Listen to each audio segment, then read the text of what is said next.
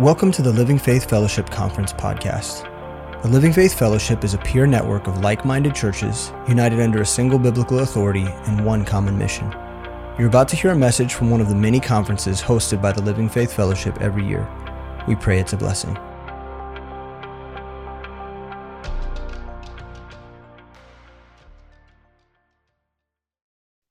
So yesterday, when we started, we, we and I'm, I'm guessing maybe we'll have a few more trickle in.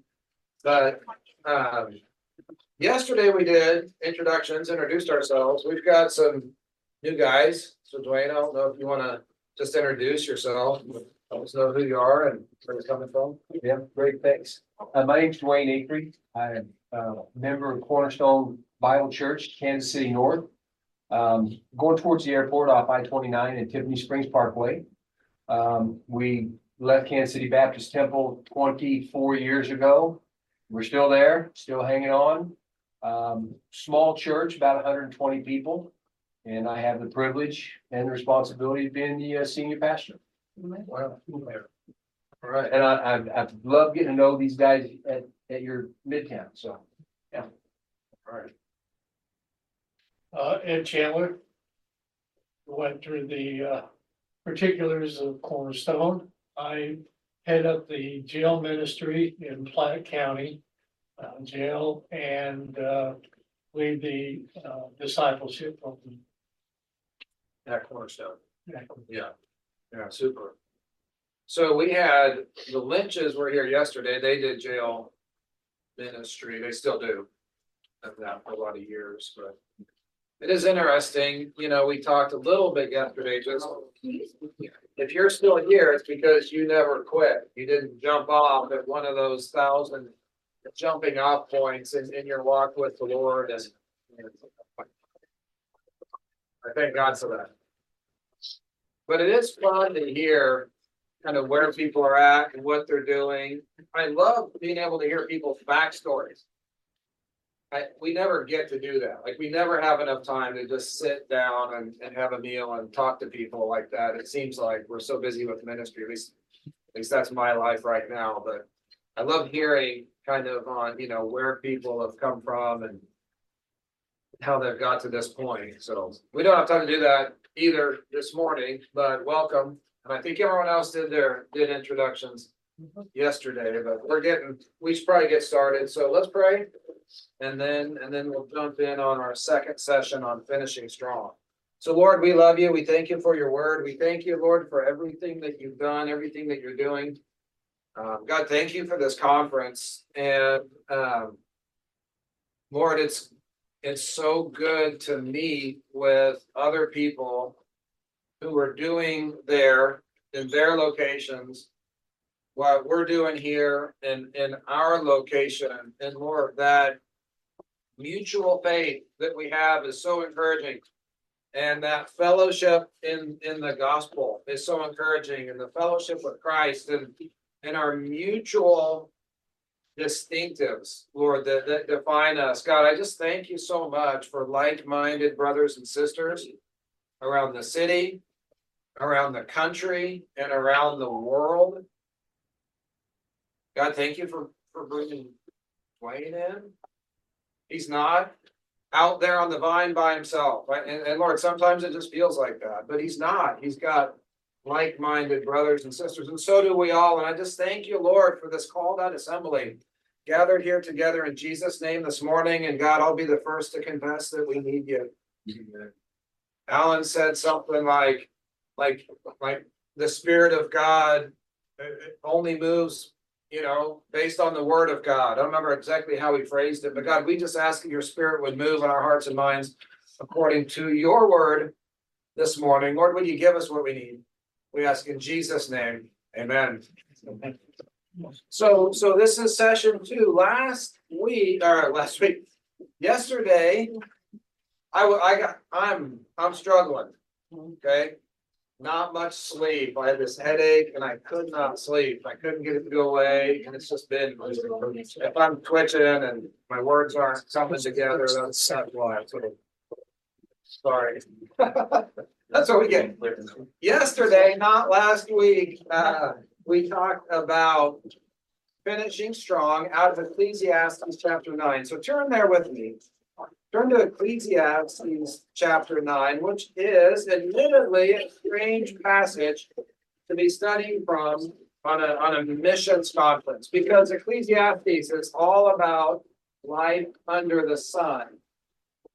All right, so if we put Christ, if we put God, if we put heaven, if we put our real home above the sun, then what is under the sun is a life of vanity.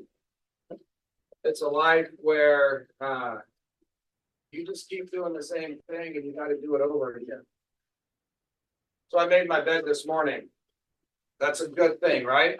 Yes. Yeah, I'm gonna have to do it again tomorrow morning. Then I, then I, I had to go to the bathroom. Well, I'm gonna have to do that again. It's not like in this life under the sun, we can just do something and then it's done. You gotta do it again, like you had breakfast, right? Well, we're gonna have lunch in an hour or so, like it's just the same thing. Patrick, if we need some more chair, you know, let's get that. Yeah, table over there. There are, there should be handouts back there. Anyone, anyone need a handout? Okay, so Ecclesiastes is that book that describes the vanity of life under the sun. That thing that you just did, you're gonna have to do again. Then you're gonna have to do it again, you're gonna have to do it again, and no matter how well you do it or how many times you do it, life under the sun is a life of vain repetition, and so it's a strange passage to go to, but in the midst of all of that vanity, life under the sun, there's this these few verses that just jump out to us that talk about doing what you do with your mind. Because there's, because of the grave. Let, let, let's just read those verses together. Starting in verse seven. So Ecclesiastes nine, verse seven, get eyeballs on that if you can. Go thy way, eat thy bread with joy and drink thy wine with a merry heart, for God now accepteth thy works. Let thy garments be always white, and let thy head lack no ointment. Live joyfully with the wife whom thou lovest all the days of the life of thy vanity, which he hath given thee under the sun. All the days of this vanity, for that is thy portion in this life, and in thy labor which thou takest under the sun. Whatsoever thy hand findeth to do, do it with thy might. For there is no work, nor device, nor knowledge, nor wisdom in the grave, whither thou goest. I returned and saw under the sun the race is not to the swift, nor the battle to the strong, neither yet bread to the wise, nor yet riches to men of understanding, nor yet favor to men of skill, but time and chance happeneth to them all. And what we saw last week as we considered the race from verse eleven and the grave from verse ten, we just kind of overviewed this thing. And we did a simple exercise in going to the Word of God and seeing the four different times the word race was used in the Bible. And then we went and looked at the 12 different times the word course was used in the New Testament. And from those verses, we were able to see that we all have the same race. Okay, you didn't ask to be added to the human race, did you? God just did that when you were born. Okay, what race that you didn't ask to be a part of did Christ put you into when you were born again? What was it? You're already part of the human race when you're born physically. The gospel. What? Gospel. The gospel. Okay, Paul, Paul said, okay, I'm a partaker of the gospel with you. Therefore, run this race in, in a certain way. So, so we all have the same race, and it is to be a partaker in gospel ministry. Now, we studied out that word course, and we saw that it's used four different ways in the New Testament. Okay, and and and and from that, what we realized is we all have a particular course, which is going to be the outworking of what God has started in your life. It's your particular pathway. as you run the race. And so the course is different for all of us. So, so you work in children's ministry. Okay, and you work in widows ministry. Right? So, so we could all go through, like you're doing ESL. So you're wearing a lot of hats probably still.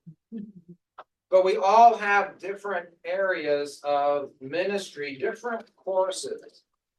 Brent's been doing international ministry and children's ministry for how many decades? Wow. A long time. Over half your life. Is that right? I know as long as we've been here, you, you were doing, you were doing international student ministry at. Book, at Kansas City Baptist Temple. Yeah, that's your course. That's what God has given you to do. And what we saw last week is, and we can finish strong, praise the Lord. But we can also DNF. What's DNF? My last, my last race, not the Grayland Race five K, but the last race before that, I have a DNF. I did not finish because time and chance happens to us all.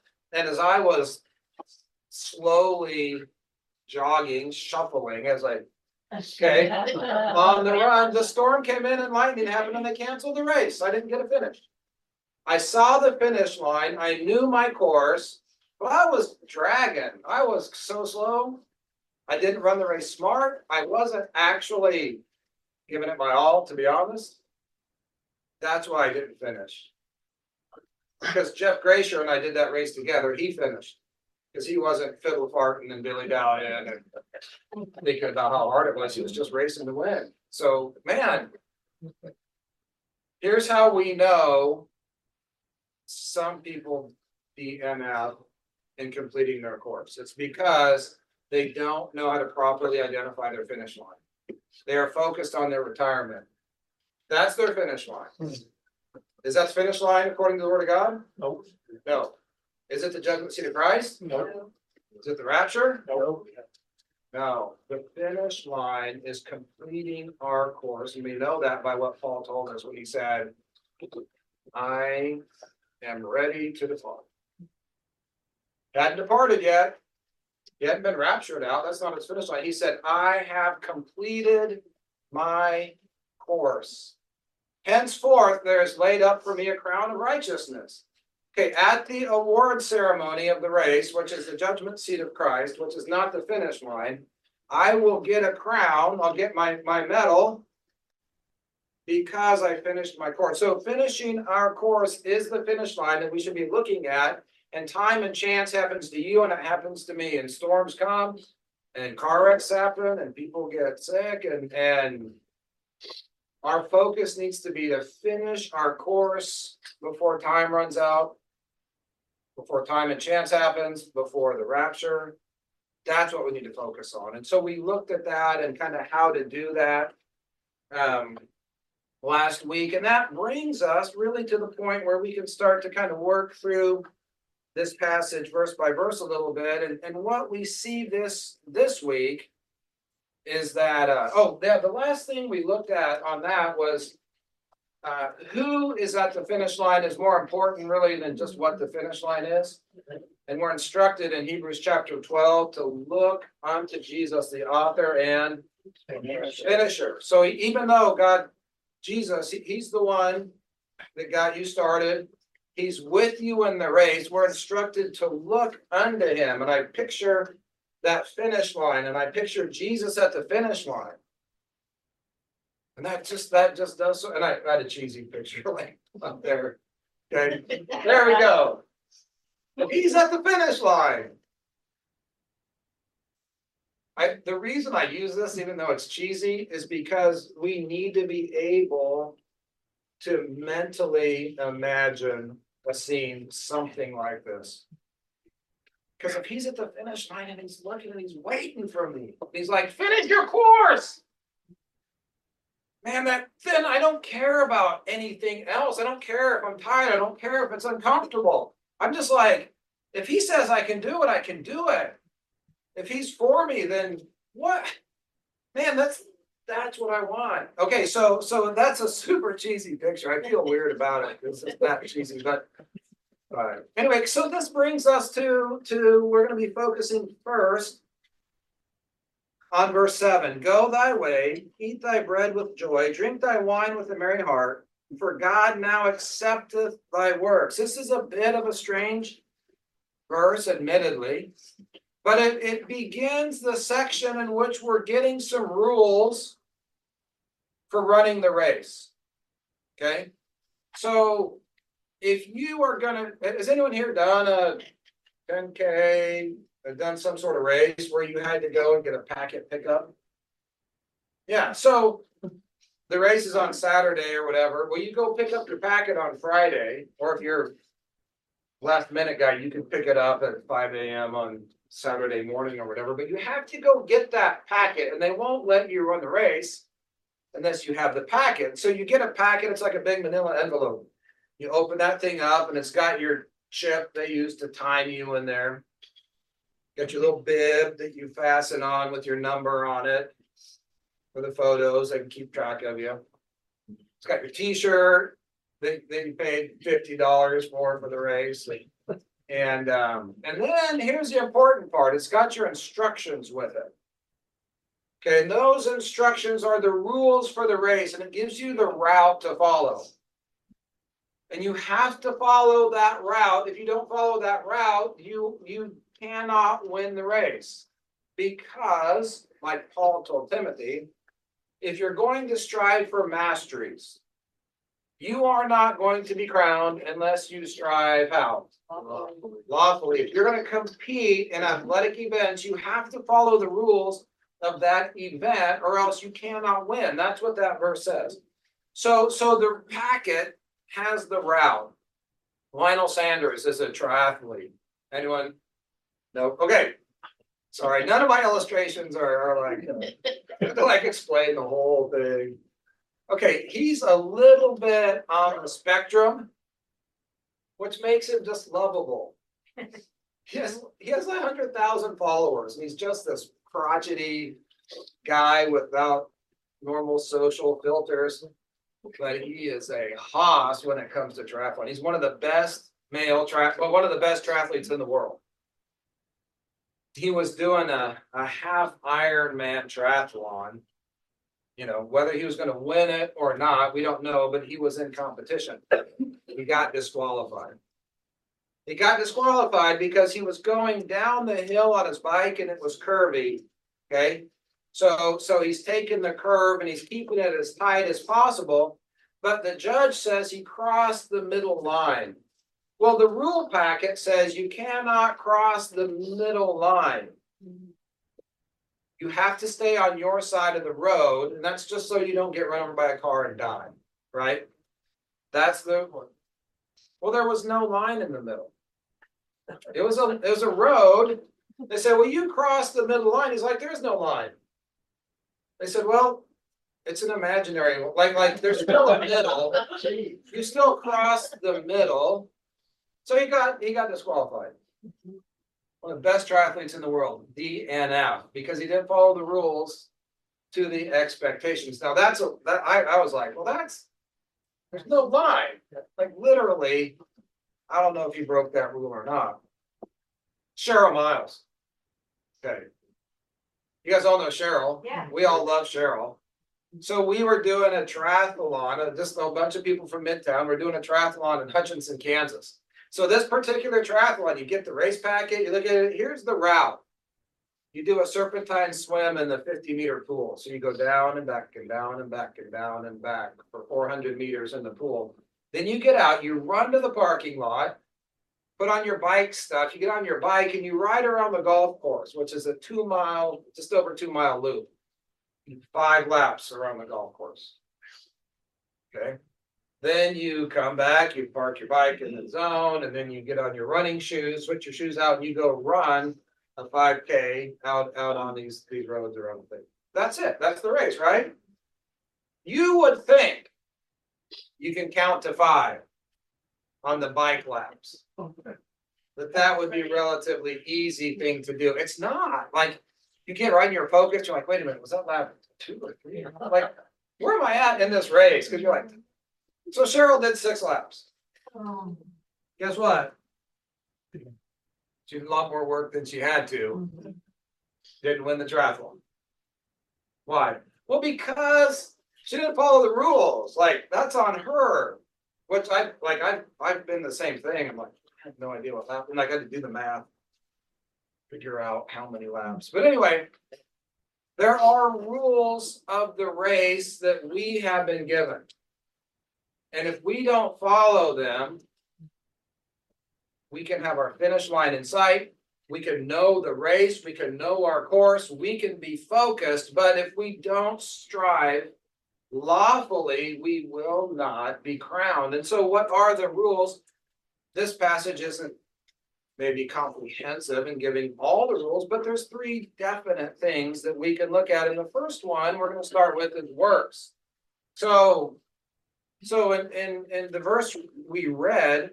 It said, for God now accepteth thy works. And so I think we need to consider like what that means. And, and you probably know, that's what's in your blank, is that the way that our works are accepted is through the imputed righteousness of Jesus Christ.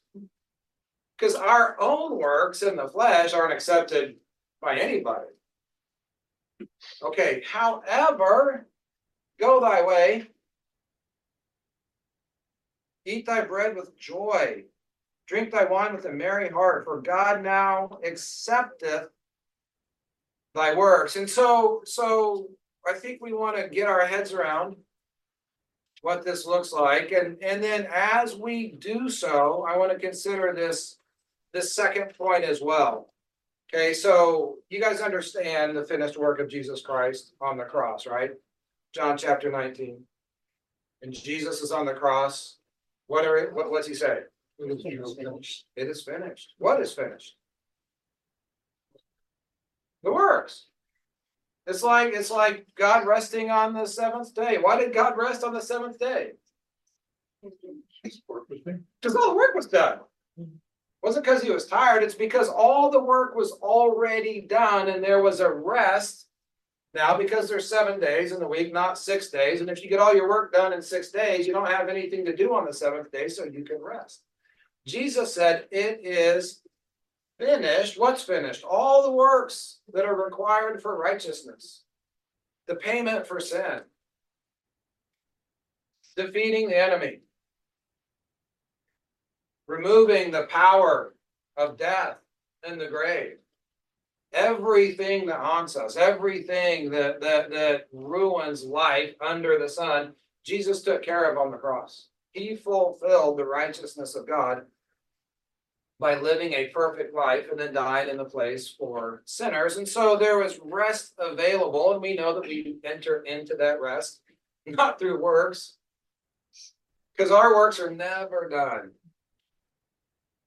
But he, his work is done. Okay, so, so there is this rest. So our righteousness that we have is imputed to us, and that's an accounting term. That's what the business, that's what the accountants do. They take something and they put it into your account, they impute it into the account, and now it's yours. It's not something that's gotten any other way. And so that sort of complete finished work of Christ is how our works are accepted. And then the second point, letter B, is this, this we need to know that. So it's not just our salvation, it's not just our relationship with God that comes from the imputed righteousness available to us to Christ, but it's also our fellowship with God through Christ that does that. And so so I think about the church at Galatia. In Galatians 5 7, Paul Paul says, Ye did run well. This is the next slide. You did run well. Who doth hinder you that you should not obey the truth? And I think about a group of people there who started their relationship with God simply by grace through faith and received, it was imputed unto them the mantle of righteousness that was just laid upon them because they put their faith and trust in Christ. But then that group of people somehow they, they lost that. They quit living just by grace through faith, and, and then they started, for some reason, started following after legalism or, or other things that caused them to, to err in that way. And so you understand imputed righteousness, yes? For salvation, we also need to understand it, that this is one of the rules of the race if you want to be crowned, you have to actually live your life by grace through faith, trusting in the finished work of Christ, because sanctification is going to be done the same way that salvation was done. So it's all based on the completed, finished work of Jesus Christ. So turn with me real quick to Colossians chapter 2. We're going to spend a little time this morning in Colossians chapter 2 sometimes we, we miss this a little bit. I think sometimes we. And, and admittedly, it's, it's not an easy concept to maybe get our heads around, but. But sometimes we, we miss out. In our lives on the. Eating our bread with joy. And drinking our wine with merriness, merriness, because we're burdened with things that we don't necessarily need to be burdened with. So in Colossians chapter two. Verses ten through fourteen, we can see how our works could be accepted because of the finished work of Jesus Christ, and it's because of the completeness of what he's done. So, so start with me in verse nine, for in him, in Christ, dwelleth all the fullness of the Godhead bodily. And ye are complete in him, which is the head of all principality and power. In whom also ye are circumcised with a circumcision made without hands, and putting off the body of the sins of the flesh by the circumcision of Christ. So when you were born again, there was a spiritual surgery that took place that cut you away, that cut your soul away. And your spirit is now quickened and alive unto God, and that is in the past tense. That's something that God has already done and made you complete in Christ. It is a finished work. That is not a work in progress. That's not talking about your maturation or your sanctification. It says in verse 10, buried with him in baptism, past tense. You were buried with him in baptism, wherein also you are risen with him through faith of the operation of God who raised him from the dead. And you, being dead in your sins and uncircumcision of your flesh, hath he quickened past tense together with him, having forgiven you all trespasses. Watch this. Blotting out the handwriting of ordinances that was against us, which was contrary to us, and took it out of the way, nailing it to his cross. And then he goes on and and it shows how he, he has victory over the enemy. So this work that God did is so complete. He even took away the law that would cause you to be condemned through your poor performance under the sun. Where you're just trying again to do the same thing over and over again. Look, look at that verse. We tend to read verse fourteen like this. Blotting out the handwriting of my sins. Is that what it says? No. Blotting out the handwriting of ordinances. What ordinances is he talking about? Talking about the law. Talking about the, the thing that we couldn't do. So God gave the law and he's like, here you go. Fill, fulfill this law, and we can't do it. Mm-hmm. The law was not given to us to establish our righteousness. It was given to us to show us our unrighteousness. And it was a schoolmaster to lead us to Christ where we could finally say, God, I can't do it.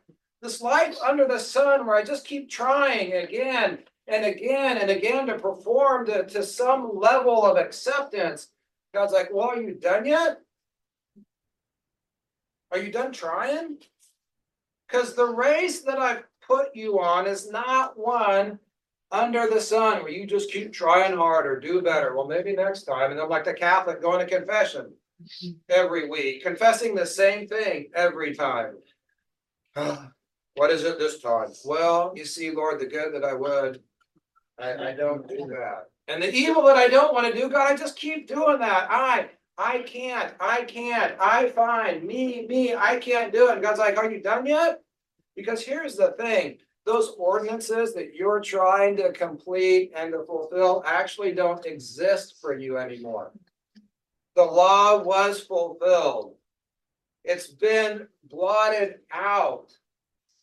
God's very law, which shows us our unrighteousness, which condemns us through our own sin to a life separated from God, those ordinances, Jesus is like, no, I did that. I took that out of the way. So where now is condemnation for the believer? If the law which condemns us has been removed, it's been fulfilled, it's been blotted out. That verse doesn't say Jesus blotted out your sins. So therefore, God is good, you're bad, do better, try harder. Under the sun, make your bed, gotta make it again tomorrow. Go to the bathroom, gotta go to the bathroom again. I just ate, I gotta eat again. Wash my clothes, gotta wash them again. I tried hard, gotta try harder, gotta do better. Life under the sun. That's the, that's what the paradigm was that we were born into, that we grew into, that we've been trying to accomplish. And God's like, look, your works are already accepted. You are complete in Him. Don't be running any extra laps. You don't have to run the, the race packet. The rules are listen, you can eat your bread with joy and drink your wine merrily. Why? Because your works are already accepted, because you are a recipient of mercy and grace. So, so we can get a, yeah, praise the Lord, amen. But let's, let's, let's look at the particular phrases in, in these verses and, and get some insight. We can kind of do the same thing we did last time. So come back with me to Ecclesiastes chapter seven. We're gonna look at two particular parts of this verse. We're gonna look at this phrase, go thy way. And we're gonna look at that word now. And from that, I think we can get maybe some insight into this. So this, this phrase, go thy way, I did a phrase study. We're gonna do the same thing we did last time. Look at how this, let the Bible define itself, compare scripture to scripture, see if we can't glean some truths some insights from it. And we're gonna do the same thing with that word now. So, so go thy way is found nineteen times in scripture. And if you study that phrase out, here's what you're gonna find. Every single time out of those nineteen times where that phrase is used, it is used where someone who is in authority is essentially dismissing somebody from their presence. Okay, to, to go do something that's now. Like that interaction had a reason for it. There was a purpose for the interaction with a person and then someone in authority. Okay, and, and then that interaction, the purpose for that interaction has been dealt with. Okay, and so therefore, that, it, it's kind of like, okay, go thy way. It's like, hey, go ahead. Go do your thing. Okay, I, I dealt with the issue at hand. This is the plan. Go ahead. So, so, so the first mention of it is in, in Genesis nineteen where the Pharaoh has Sarah because she's good looking. Abraham was like, oh yeah, she's my sister. And then Pharaoh gets the download. She's not his sister. Don't touch her. I'll kill you. Like, ah, okay. Pharaoh's mad at Abram. He's like, look, take your wife. So Pharaoh the king tells Abram, take your wife, go thy way. Like, so in other words, this thing has been dealt with and I am, I'm like, go. Okay, that's, that's the first mention of it. Second one is in First Samuel, verse twenty, and Jonathan is actually speaking to David. Through pretending like he's speaking to the boy picking up the arrows, you know the story? And, and they've already kind of set up a code. But he's like, if I, if I say go this way or go that way, I'm really sending you this message. And Jonathan, who's the prince, the, the future king in authority is actually communicating. And he, and he says, go thy way, sending David a message. Out of the nineteen times, now we're not gonna go through all nineteen times, but, but that is one thing we need to understand. It's always someone in authority, having dealt with an issue. Saying like, look, go ahead. And so, so Christ does this a lot. And, and Mark it's five times. So out of all scripture, go thy way is found in the highest concentration of the book of Mark, five times. So we can look at those. So in Mark chapter one, verse forty, a leper comes to Jesus. Beseeching him, kneeling down to him, saying, If thou wilt, thou canst make me clean. And Jesus, moved with compassion, put forth his hand, touched him, and saith unto him, I will, be thou clean. And as soon as he had spoken, immediately the leprosy departed from him, and he was cleansed. And he straightly charged him, and forthwith sent him away, and saith unto him, See thou sayest nothing to any man, but go thy way.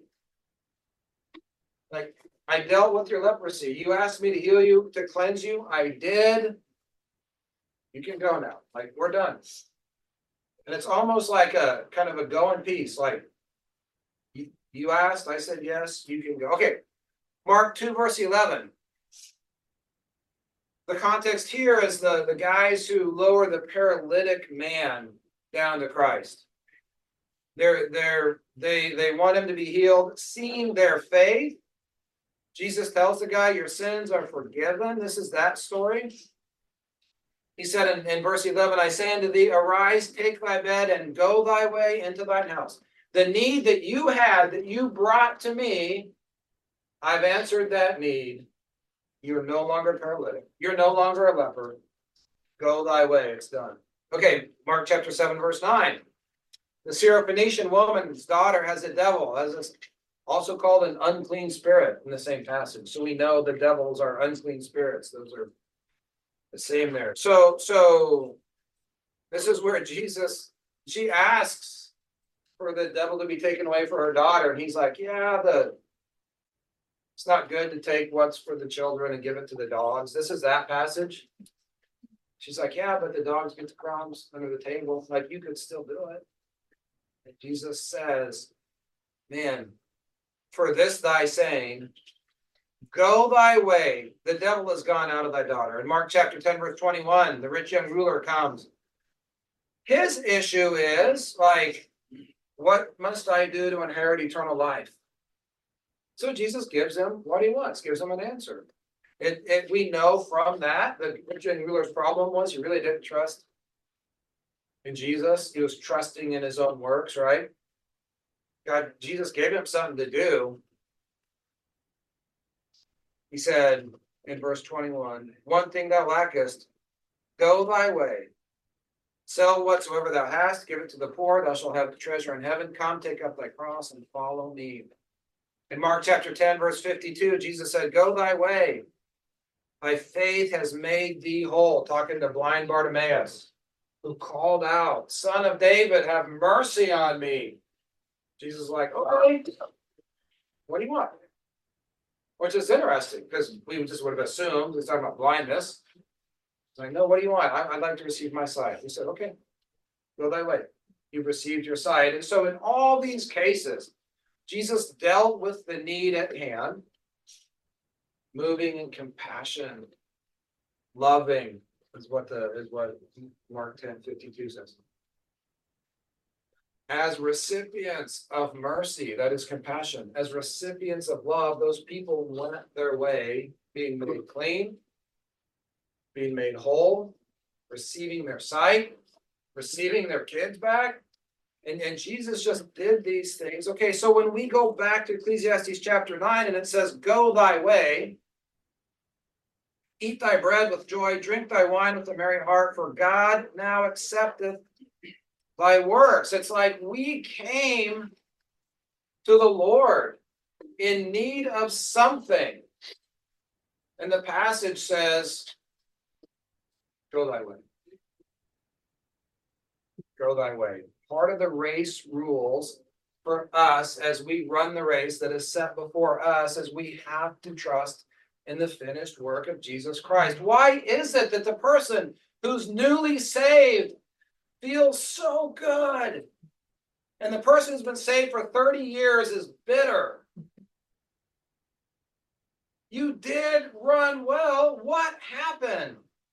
What happened to the person who was so excited? Like they got baptized because it was the first act of obedience and a public testimony. Then their heart was beaten and they're, they're just stammering. Uh, they're like crying in front of everybody, trying to give their testimony because they've never spoken in front of anybody before. 20 years later, he or she is just bitter. What happened? Here's what happened. They quit just seeing themselves as a recipient of grace and mercy and love, and they quit just they the, the day after you got saved, you ate with joy. And you you drank your wine. Hopefully you weren't like just drinking a bunch of wine, but but like it speaks to fellowship. And you had that. Somewhere along the line, we have a tendency as we run this race to quit following the most important rule of the race, and that's just to continue to be a recipient of grace and mercy and continue to move forward, trusting God in faith according to his word and letting him take care of everything. So so our relationship and fellowship with God are through Christ and it's based on what he did. And here's one of the tweaks. Here's one of the ways where we veer off the course and end up doing more work than we have to, like Cheryl on her bike. Is we quit focusing on what he did and on what he said. And we begin to focus on what I'm doing or what I'm saying. Then we break the race rule number one. We. What's the next slide? We want to be like Moses. Here's the Psalm of Moses. Oh, satisfy us early with thy mercy. If the mercy of God is not satisfactory for me, me adding something to it is not going to satisfy me. What can you add to the mercy of God in terms of your identity, in terms of your position, in terms of your righteousness? What can you add to the love of God, the mercy of God, that's going to make it any better? Nothing. It's a complete work. It is a finished work. Satisfy us early with thy mercy that we may rejoice. There it is. There's your joy. And be glad all of our days. Let's never compromise that stance. Make us glad according to the days wherein thou hast afflicted us and the years wherein we have seen evil. We know what that was for the nation of Israel. For us, it's those wilderness wanderings that God had to use to bring you to the place where you said, God, you're I need all these other things added in. You are enough, and I surrender my life to you. We need to stay in that place. God, thank you for taking me through that wilderness. I'd go through it all again if that's what it took to get to this place of surrender, this place of brokenness, love, and like just rest. Okay, let the beauty of the Lord our God be upon us. I thank God for you and your faithfulness and your ministry. I thank God for the years of study, for what you've invested, but what people really need is they need to see Christ in you. They need to see the beauty of the Lord upon you. They need to see that anointing in your life. And, and I know maybe you're gifted and eloquent and and and but what they really need to, to hear is the word of God.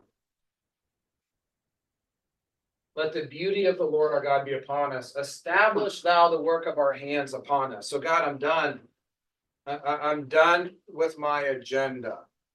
I'm going to open my race packet. I'm going to go have that getaway with God. Eric said he scheduled his. I love that. You, you, you reserved your room. Yes. He's doing the embassy suites. He's, he's going to do it full more. Get his getaway with God scheduled to get his course. But here's the prayer. Lord, would you establish the work of our hands upon us? And then, Lord, once you show me what it is I need to do, God, you have to do it. How can I save a soul? You're gonna have to work in and through us to accomplish it. But that's what God wants. That's what he set up. He's like, I, I went to the cross. I did the work. It's finished. Rest in that. Okay, so, so, so. One more thing. I said we're gonna look at. At the word, at the phrase go thy way, but there's also that word now. Go back to, with me Ephesians chapter. Uh, not Ephesians, Ecclesiastes nine, verse seven. Go that way, eat thy bread with joy, drink thy wine with a merry heart. For God now accepteth thy works. What's that word now in there for? It just seems like it's extra. You think it's extra? Of course not. But if it read like this, go thy way, eat thy bread with joy, drink thy wine with a merry heart, for God accepteth thy works. We wouldn't think, oh, there should be an extra word in there. But that word now, so that word now is Hebrew kibar, or whatever that's worth. But that word is found, let's see, nine times in your Bible. All nine of them are found in the book of Ecclesiastes. That word is not found anywhere in your Bible outside of Ecclesiastes, and it's only translated into English, transliterated into two different words. One is now, like it is here. The other one is already. So when we say now, we kind of mean like like we're stuck in time. So here's how it works at my house. It's like, hey Christine, when are you gonna be? And I'll like leave out ever like, when are you gonna be ready to go? She's like, I'm ready now. I'm like, whoa, let's go get in the car. She's like, well, I need to, I gotta get my stuff and do my hair. And it's like, okay, so it's eleven fifteen now. Is there a number, like a clock number? That you could, t- no, she's like, oh, I'm, I'm basic, okay, so now, like, I don't even know what that means anymore. Like, in terms of the English language, but the biblical way this is used, it's like. When I say now, it means it's already. It's not almost ready. It's not like now as in in time as much as it is already done, like. I don't know, does that make sense? Mm-hmm. Okay, so if I, if I look at it that way. Go thy way, eat thy bread with joy and drink thy wine with a merry heart, for God already. Accepteth thy works. If we're. If we will. If we'll continue to follow the rules of the, just trusting in the finished work of the Lord Jesus Christ. Because the condemnation that comes under the sun of just doing better, trying harder again, going to confession. God's taken away those ordinances. Man, and it's God's love and compassion, and I'm a recipient of mercy, and I'm gonna just keep that identity. I'm just gonna stay the servant of the Lord and he'll provide. Servants don't provide, the, the master provides. Servants just show up for duty. I'm just gonna keep doing that and trusting him and moving forward in that. Now or already is found. I, I've got it listed out, but you could look up those, those nine different times it's used. In one of those verses, in verse chapter three, verse fifteen, it's used both now and already in the same verse. It's making the point that the things that now are, they've already been. See, Solomon was the king and he was smarter than us and he had more money than us and he had more power than us. He had more influence. He had more of everything and he tried everything there was to try to, to find satisfaction under the sun. And his testimony is, it's not there. Stop looking for water in a dry and thirsty land. The thing that you're thinking that might bring satisfaction, it's already been tried. Now, this world in which we live in, it's, it's, now someone's already tried that. But only could get a new car. Now it's been tried. If only I had a platform, now already been tried. Nothing's gonna bring you satisfaction, and that's the point that's being made under the sun, but, but what we get in this super cool little bright spot in the book of Ecclesiastes is you know what's already a done deal?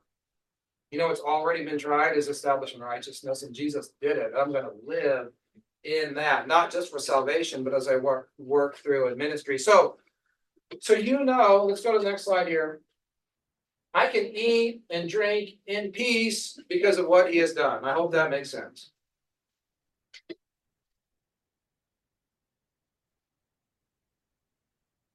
Has God, like, like you received salvation by grace through faith, has God shown you something that was special to you in the moment when you needed it?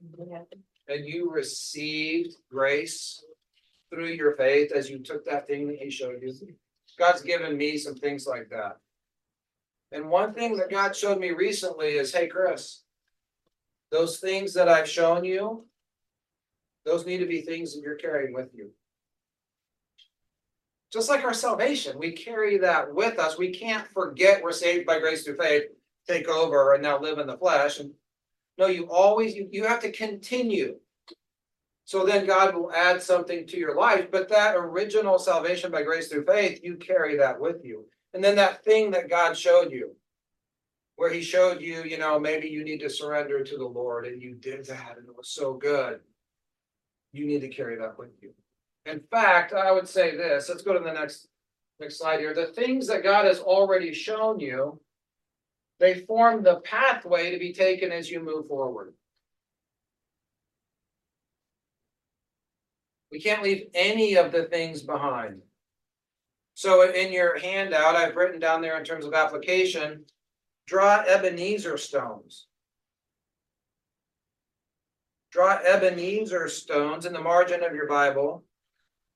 Or in your uh. Digital notability, Eric. Uh. So, so one time I did a getaway with God and I was kind of expecting. To get chastised. Like, This is where I was at. I'm like, oh. I'm gonna go meet with, with dad and I'm in trouble. I've not been keeping my room clean and doing my chores and I'm just. This is maybe not gonna get good. You know where the Lord took me? Psalm twenty-seven. Hmm. One thing have I desired of the Lord that I will seek after, that I may dwell in the house of the Lord all the days of my life. Mm-hmm. To behold the beauty of the Lord, to inquire in his temple. When thou saidst, Seek my face, my heart said unto thee, Thy face, Lord, will I seek. Oh my goodness, and the Lord just took me to this place where he's like, I'm not looking for your performance. I just want you to dwell with me, to abide. I want you to seek my face. That's what I want. Hey, dummy, it's a relationship, not a rela- I'm like, ah, I'm just like, oh, like, I'm done. Psalm twenty-seven in my Bible, I've got a little stone. Mm-hmm. Got little stones drawn all over in the margin of my Bible. Because I'm so fickle. I could actually forget the things that God has shown me on the path. Then I gotta go back and relearn something. Why, like, we should move forward carrying the things that God has given us. Make sense? Those Ebenezer stones, as I'm flipping from one place to another, there it is. I just see that and I'm like. Remember the things that he's done and that he's shown us, and let's continue to walk in those things. Okay, so, so that's, that's. That's the rule number one in our race packet, if we're gonna. Strive according to, the uh, you know, strive lawfully. The second one, so that was works, so talking about the finished work of Christ. The second one is walk. So if we go back to Ecclesiastes. Ecclesiastes chapter nine, let thy garments always be white, let thy head lack no ointment. Okay, so, so this is our personal walk. So positionally, we are righteous. Based on the finished work of Christ, praise the Lord, but practically, we don't always live that out. And I, and I wanna, you know, our garments are supposed to be white. White linen is the righteousness of the saints, and we're supposed to walk in holiness, and, and, and so listen, don't, don't go out and have a sinful lifestyle. I don't need to tell you guys that. Don't do drugs. Don't be a drunkard. Don't steal. Don't commit adultery. Don't, but like you guys. that's not the message for this group. Okay, but you, you hear about this, you hear about a pastor who runs off with the worship leader's wife, right? And what do people say? They say, oh, he fell from grace. Which he did a lot worse than, than that, like, like, no, he committed adultery is what he did. He, he just ruined what momentum God had built up in that place in that time. And now there's a ten-year mess for someone else to come in and clean up. That guy didn't, okay, but that phrase, fall from grace, have you heard that used in that way? Yeah. That's not how the Bible uses that. Look at Galatians chapter five, verse four. We have a much more insidious, now again, yeah, don't, don't do that stuff. Yeah, when, when you're walking around out in the world, because that's where we are, and you get a little bit of it on you, you need to get cleaned up. Go to first John one nine, confess your sins, he's faithful just to forgive us our sins. The context there is not salvation, it is fellowship with God. He cleanses us from all unrighteousness, so we need to do that. But in Galatians chapter five, verse seven. It says, that, that was our verse. Okay, you did run well. Who did hinder you that you should not obey the truth? And we tend to think about that person who has some big moral failure, but that's not what it's saying. Look at verse four. Christ is become no effect unto you, whosoever you are, justified by the law, you are fallen from grace. So someone who started well, but then now they got sucked into legalism. Guess what happened? They fell from grace. They're no longer striving lawfully. So much for, for, for crossing their finish line and completing their course. They cannot do it if they're functioning in the flesh. Okay, so, so with this. I wanna, I just wanna spend a second there in, in Colossians. Okay, so just flip over to Colossians chapter two, because Colossians two deals with the issue, like with us being complete in Christ, okay? In Colossians chapter two, Paul had a, a burden. He had this great conflict that we read about in verse one. He says, For I would that ye knew what great conflict I have for you and for them at Laodicea. For as many have not seen my face in the flesh. Well, what's your great conflict, Paul? You just told us in chapter one how complete we are in Christ. Okay, but now the conflict is that their hearts might be comforted, being knit together in love, and unto all riches of the full assurance of understanding, to the acknowledgement of the mystery of God and the Father and of Christ, in whom are hid all the treasures of wisdom and knowledge. He was like, Look, I, I'm I'm, I have this conflict because I'm afraid that you are not going to understand and be comforted and assured by everything that you have and everything that you are in Christ. The conflict is that you're going to miss that because there are problems. Verse 4 In this I say, lest any man should beguile you with enticing words. Why is it that that believer who was so full of joy and merriment at their salvation and baptism is now arguing with everybody about some minute doctrinal difference? Because Jesus isn't enough anymore. Now you have to agree with my personal doctrinal understanding to be right with God. You guys know anybody like that? They got beguiled. They lost the comfort, the merriment, the joy, the full assurance that they have. And so, guess what? You can fall from grace not because you're in some moral failure, not because you let everybody down, but because you're no longer actually walking according to the, the grace through faith paradigm that's been set up for us. And so I just want to look at a few of these things because I want our hearts to be comforted.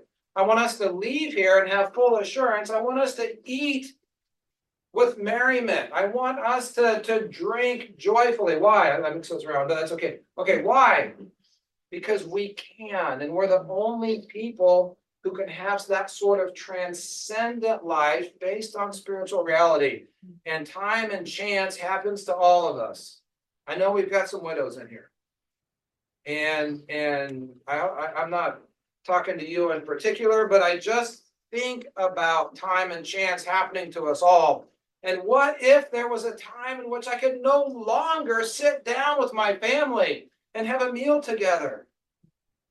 And what that does in my mind is it is it kind of convicts me that I'm wasting those meals because I'm not spending it joyfully because the mutual faith and everything that Christ has done and the finished work and the you know erasing everything that's wrong and we end up kind of critical sometimes. It's like what if what would what would I give if all that was taken away from me? What if my family was taken away from me? Because time and chance happens to us all. And in the grave, it's gonna be too late. I would, what would I give to have one more chance to just spend time with the people I love? And we miss it because we've, we've stepped off the path that God has put us on. We're not following the rules where we can live joyfully with merriment. And so Paul says it this way I, I'm, I have a conflict because you're not going to have that assurance. You're not going to be comforted. You're not going to have that joy because you're going to be burdened with these other things. And so quickly, let's let's look at this. First of all, in verse 4, Paul is saying this, lest any of you should be beguiled. There are people out there with enticing words looking to draw you away from this position. Okay, so instead of being beguiled, what we're supposed to do is verse 6 as we have received Christ Jesus the Lord, so walk ye in him. I hope this is coming through. I keep saying it.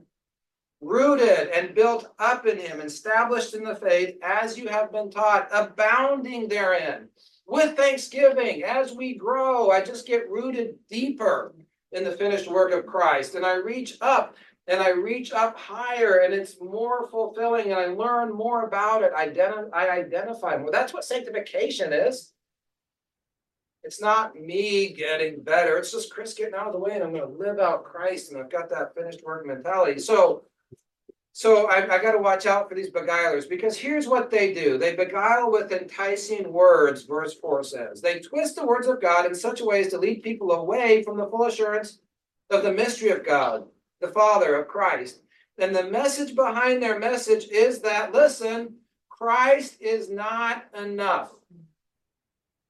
That's what beguilers are teaching, and they'll use enticing words to do it. So in verses 8 through 10, there's the spoilers. Beware lest any man spoil you through philosophy and vain deceit, after the tradition of men, after the rudiments of the world, and not after Christ. And so their message is you must add something to, to Christ to be right with God. So their method is to lure people away with worldly wisdom. They have philosophies. That's the isms and the ologies.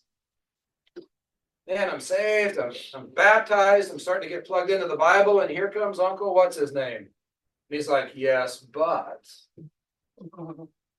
are you a five point Calvinist? I'm like, I even know what that is. He's like, oh. And he starts telling me all this stuff, I'm like, that doesn't sound right. That's not my personal experience. That I only know like twenty verses at the time. I'm like, man, I don't think so.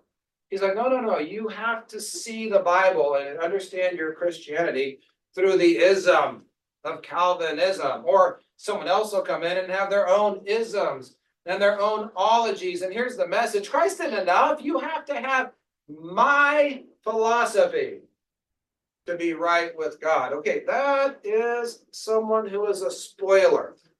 That that word spoil doesn't mean you're going rotten like bad food means you let the enemy come in and spoil you, the spoils of war. You are the spoils of war from the enemy. He came in and he stole your joy and he stole your merriment because now you're more focused on isms and ologies instead of Christ. And there's no rest in that because that's under the sun stuff.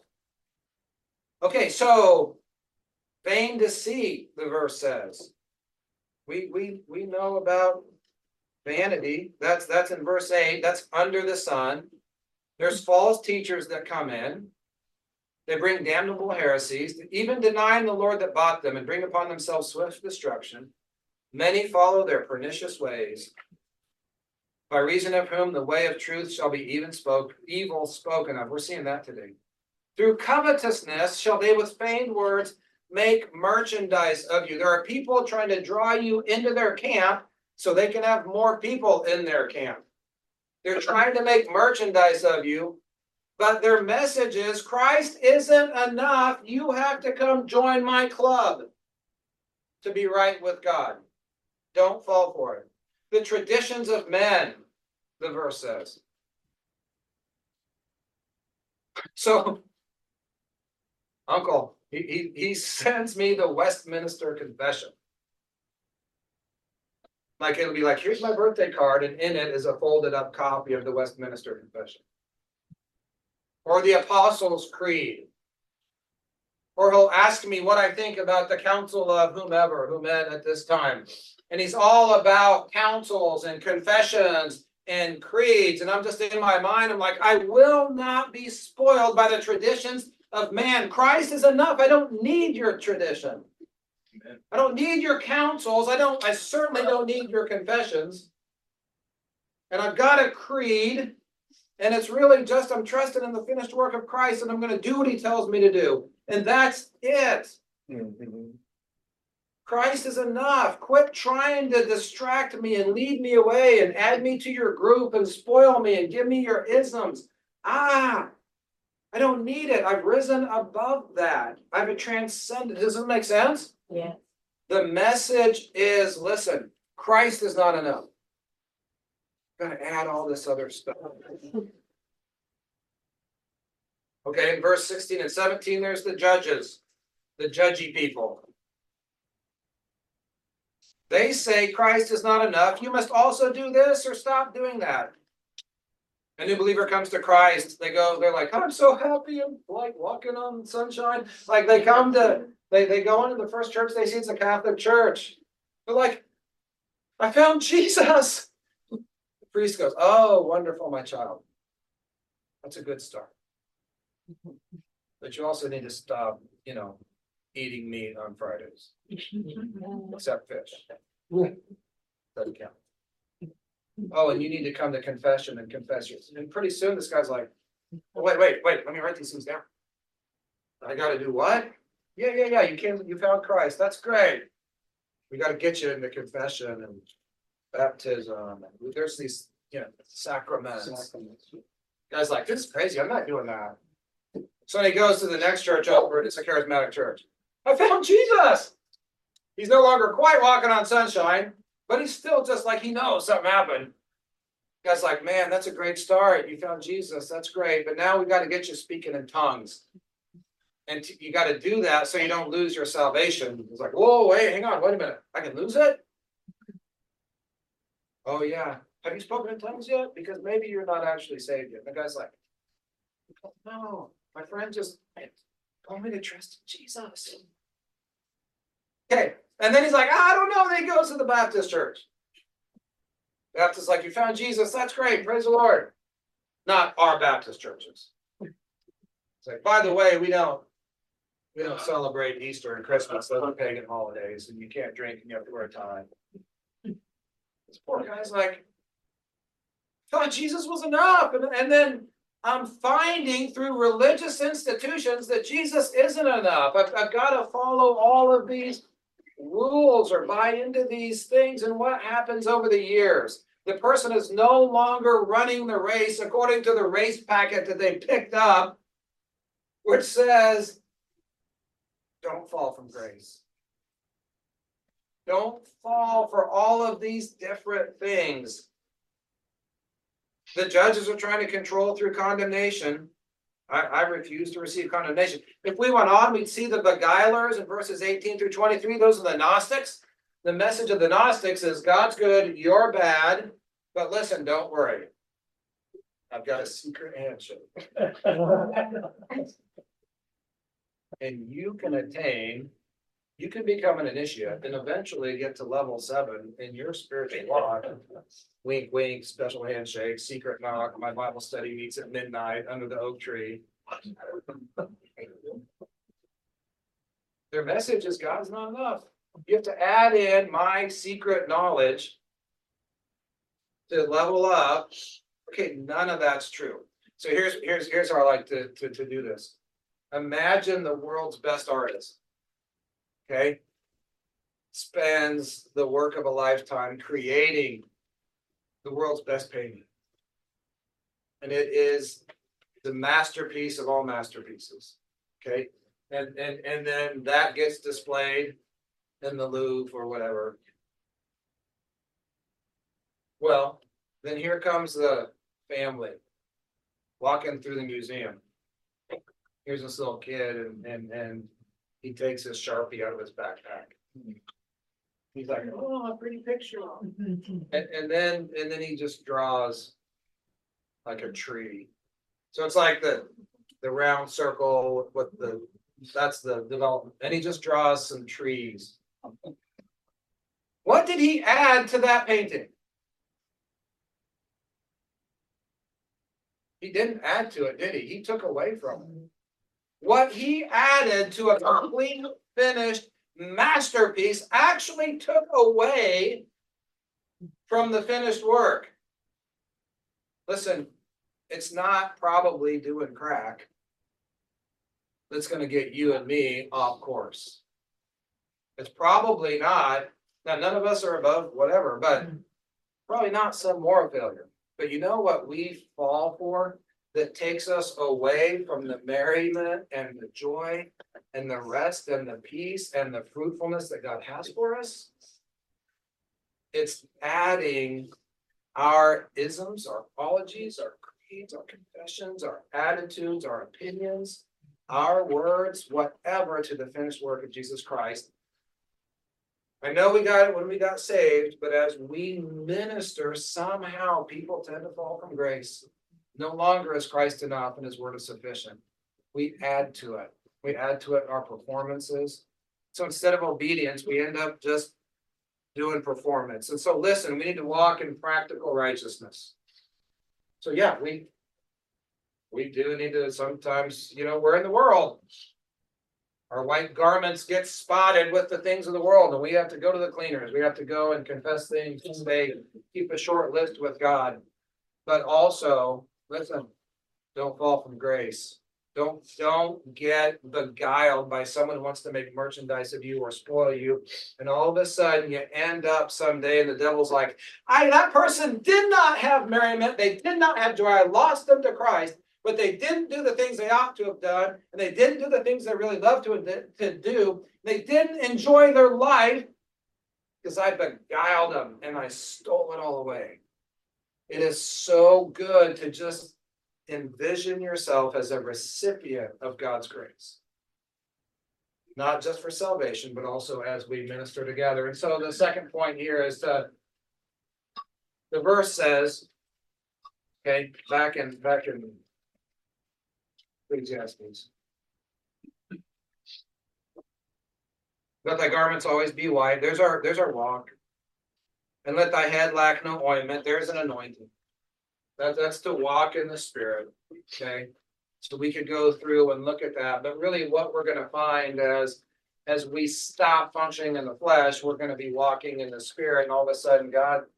Just things happen, his words come out of our mouth and people see Christ in us and and then. Then life comes from it. I I I, let, let's move on though, because, because I wanna get to this third rule. There's three rules race rules in our race packet. So the first one is, is the finished work of Christ. The second one is our walk needs to kind of match our, our positional reality. Key point on that, go to the next one. Uh, oh yeah, okay, so, sorry, I was, I, I almost skipped this point. Backtrack just a little bit.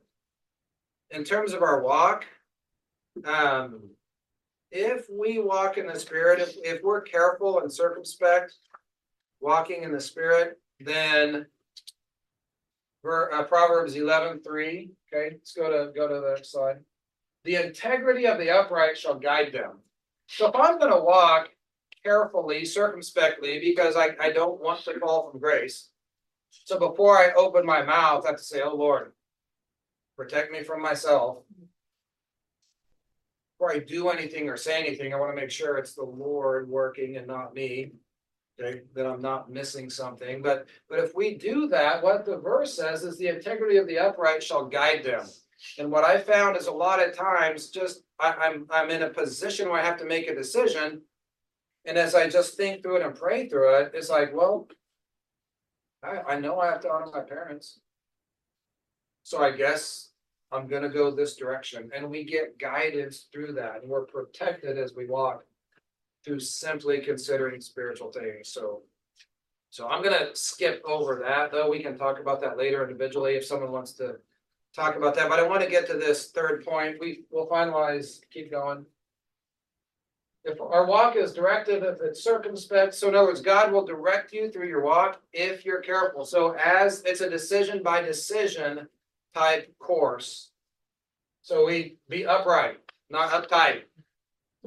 There's no rest in the world under the sun. If it's you doing it, guys. Is your work ever done? Do you ever say it is finished? I prayed all the prayers that need prayed. I've studied all the Bible that needs studied. I've witnessed all the people I need witness to. I've made my bed for the last time. No, there's just, if our work is never done, so it's restless. We're uptight if it's us doing it, but if we're just like, Lord, you, you, you got it. We're just upright, we can be, trust God to be guided through that. Okay, verse, uh. Verse nine, live joyfully with the wife whom thou lovest all the days of the life of thy vanity, which he hath given thee under the sun, all the days of thy vanity. For that is thy portion in this life and in thy labor which thou takest. Under the sun, and so, so quickly as, as, as we, we have about fifteen minutes left here, I know some of you have to leave early, but. James DeCoker, I, I was eating lunch with him yesterday, and he used to do CrossFit. So CrossFit, you're doing all sorts of stuff. It, it'd be like, okay, listen, we got three minutes. Want to see how many pull-ups and how many deadlifts can you do in three minutes? Which for some of us, that's easy. Uh, Yeah, like two. But what James said, we were talking about, it, he said, people who do CrossFit are prone to injury. And here's why, like if you're doing deadlift and you're like seeing how many I can do in three minutes, what happens is your form breaks down. Mm-hmm. Cause like the first two, your like core is all strong and stable and everything. And then, and then after two or three of those, your form, then you're all trying to ratchet it up and you're, and people end up getting injured because they can't maintain their proper form. Happens in running too. People start off and they've got this great form and like two miles later, everything's like barely holding together. And then you tweak your knee. Cause that thing just is like, eh, cause it's not supported properly. So, so maintaining proper form is necessary. Okay, one thing that we need to do is maintain our relationships. Okay, if I run a race, but I ruin my marriage. That's not, I, I didn't win. I'm not gonna be crowned. Why? Because, because I'm instructed. To live joyfully with the wife whom thou lovest all the days of the life of thy vanity. Okay, so I'm supposed to maintain. A stance, a posture, a form where my wife and I are in proper relationship. And I'm, there's joy there. Okay, and we are doing this together all of our days. And so, so a lot, it's the same thing. Two people are dating and it's all lovey-dovey and they're on the phone and they're talking about each other. They're talking to each other, they're kissing their pillow, then they get married and woo, it's all like ten years later. Like, what's your wife doing? I don't know. She's doing her own thing. Uh-oh. Not living. What happened? What happened to lovey dovey? Okay, here- here's what happened. Became Amnon.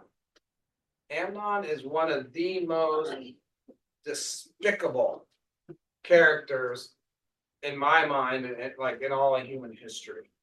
Here's this guy, he's the son of the king. He's infatuated with Tamar. he's longing after her. Instead of just going and be like, she said, if you ask the king, he'll give, like, he'll give me, like, like you can do this the right way, and he's not. He pretends like he's sick and he gets his wingman involved and, and then sh- like, have her come and cook for me. So she thinks she's just preparing food for her sick cou- second cousin, whatever. Really, he's just lusting at, like watching her, like voyeurism, just creepy, nasty, and then he like rapes her.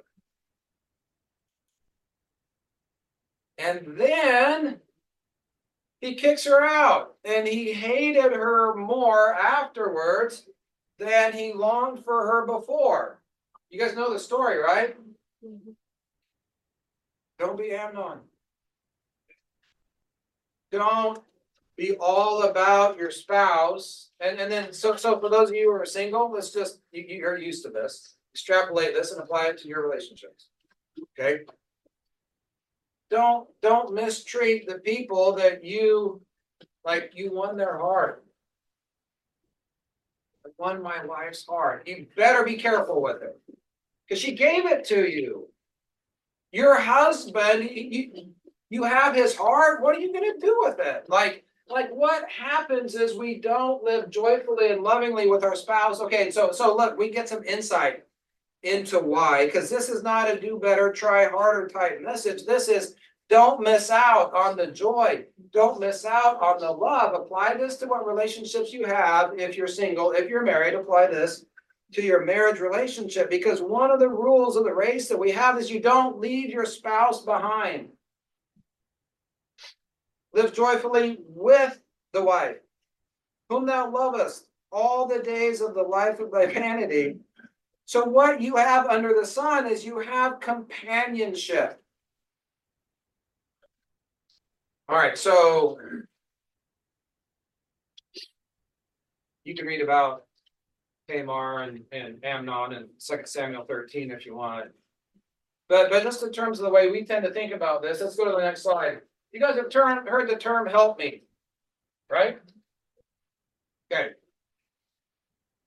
Help meet, that comes from Genesis chapter two, verse eighteen and, and twenty. And God said, it's not good that man should be alone. I will make him an help meet for him. And Adam gave names to the cattle, the fowl of the air, the beasts of every field. But for Adam, there was not a help meet for him. And that word help, uh, that word is an interesting word. Okay. In English, it means a help who is sufficient.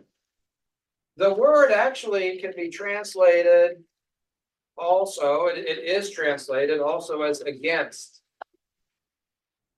So the first two times it's translated help meet, Eve to be Adam's counterpart. The next time it's translated is Genesis chapter one, verse sixteen. So she puts her son over there because she thinks he's gonna die, and then he, she doesn't wanna see it, so he's over there. And she goes over kind of on the opposing hillside, and she sits down against him. So she's on the counterpart to him. And that word against is help meet. The same word translated help meet. It's a counterpart. So if I have this hand, the counterpart is this hand. It, it's, it's in front of or against. It's a counterpart. Does this make sense? Part of the reason we struggle so much in our marriages is because you've heard mar- opposites attract. Well, think about it this way. God gave you someone to be your counterpart, but that puts them really, so my wife and I are so different. We think and act so, well, I mean, we act kind of the same, but we think very differently. She is very administratively gifted. She is a list person. Oh, my goodness. She is a list person. Lists upon lists. I mean, there's no end. I'm not a list person. I hate them, all of them in the world. I, I'm not, I'm not administratively gifted. You know why God gave me a list person? It's not to drive me crazy. Woman, Get away from me with your lists. Why did God give me a list person? Because I'm not a list person and I need a counterpart to help me with the logistics of life because I'm a visionary. I'm like, let's go. She's like, go where? I'm like, I don't know. But we're, it's gonna be awesome. She's like, well, I have, I have some lists. I'm like, oh, well, that slows me down. Okay, so here's the thing. Okay, this is what can tend to happen. Because we're opposites. And if, and if I don't just do my part and let her do her part and vice versa. Then, then we end up butting heads. Okay, we're both kind of strong willed. We, we're both similar in that. But here's what works. When she does her part and I do my part. Man, we get a lot of ministry done together. I have a help who's sufficient for me, but if I'm not careful, the differences and the oppositional way of thinking becomes conflict because it's oppositional. Instead of becoming complementary because it's uh, oppositional. Okay, you guys are with me? Okay. Don't do this. Okay? Do this and don't mistreat the friends you have and the family you have. Don't be Amnon. Don't win someone's heart and then mistreat them. Okay? It's despicable. Okay, so we're supposed to be live joyfully and lovingly with our spouse, don't be Amnon. The reason sometimes we end up in trouble is because our helpmeet is our counterpart or our opposite. So what do we do instead? We die to self, do our part and run our race together with love and joy. I am training for a long race.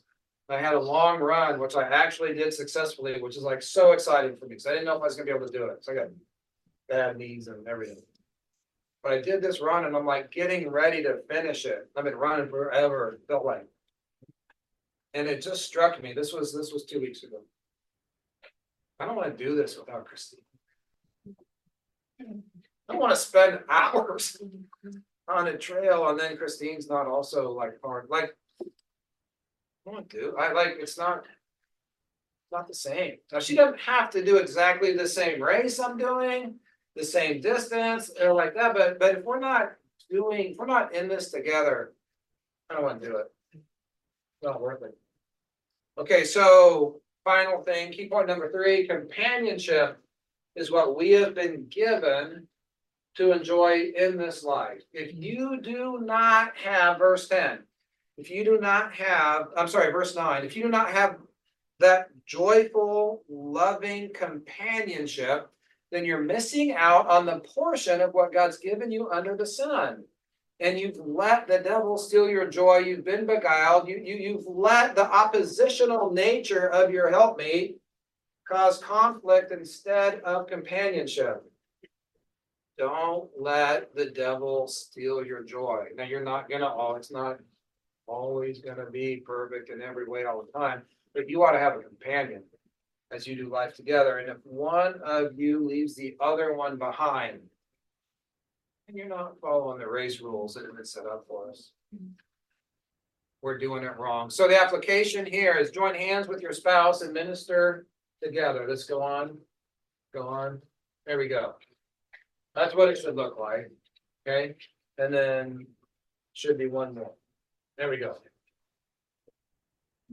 It's not always easy. Our schedules don't always line up perfectly, but find some way that you can do ministry with someone who complements you in that ministry. So if you don't have a spouse, you can still have companionship in the ministry in a way that, that's complementary. And so that's the thing. And so, so these are the race rules. So we looked at what is the race?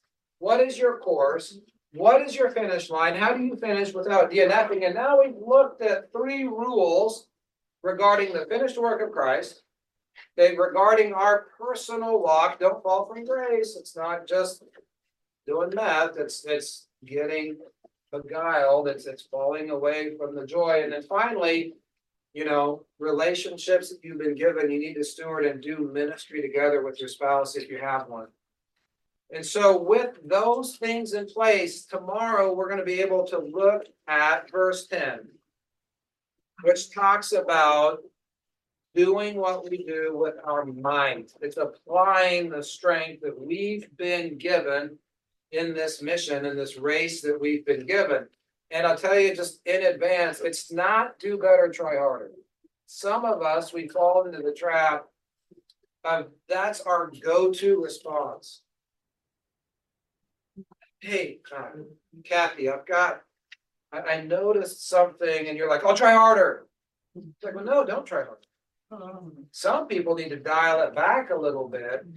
Stop trying harder and just apply what you've been given appropriately. And so we're gonna learn how to apply, how to do things with our might tomorrow. But that's We hope this message was a blessing to you.